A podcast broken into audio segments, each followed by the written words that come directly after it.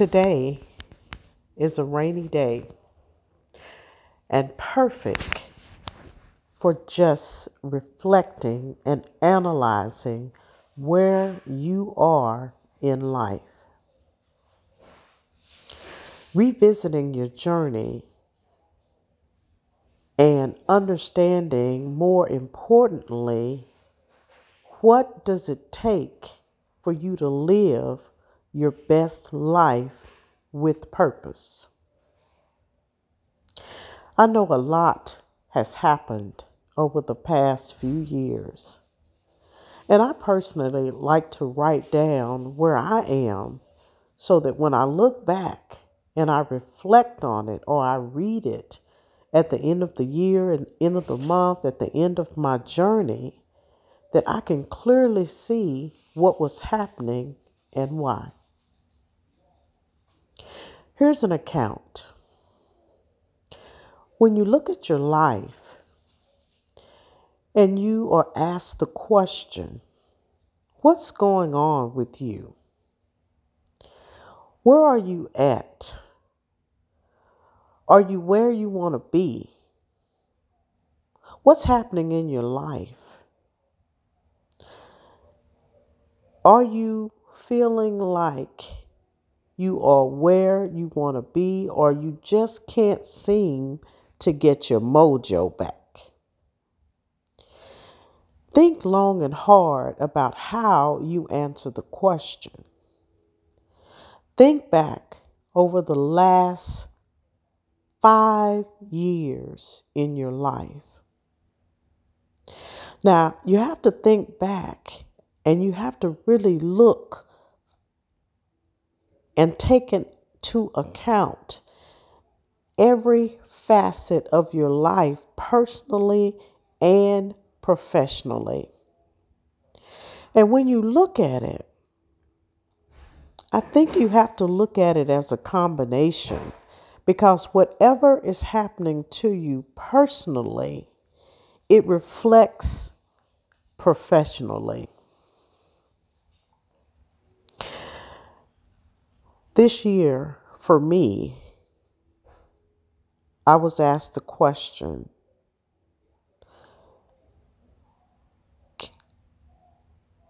Can you really live your best life with purpose?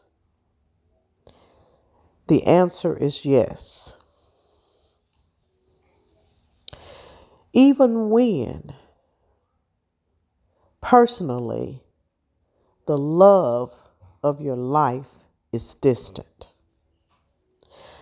Not personally involved in anything about you or what you're doing, what you're working on, not interested in creating a plan for the years to come, not interested in going to any counseling, retreats, workshops, or talking to anyone about doing anything that has to do with you. That takes an emotional toll on you, and it really does feel like hell. It makes you feel like a failure, personally and professionally.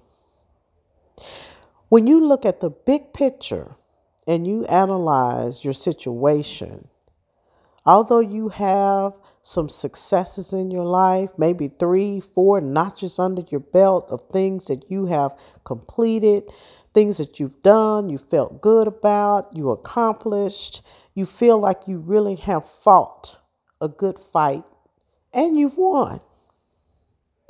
You kept the faith. You kept the family together. You helped everyone to win and to be able to stand on their own two feet. Thank God you did it. But then you say, but what about me? What about me?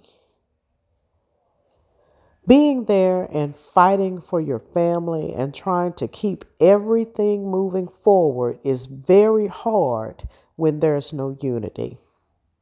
No oneness, no us, no we, no you and I, no me and you, that is a problem. When you recognize that you're the only one that wants a relationship filled with more than just a covenant and or a commitment, but something that actually resembles love and honor, and now you come up short and you feel some kind of way about it. So no matter what you do on the outside, it will never work because the inside is not working. And that's the inside of you. So, how do you change it? When the other person won't do anything towards making things better, no counseling, no retreats, no workshops, no touching, no intimacy, no connections, no nothing.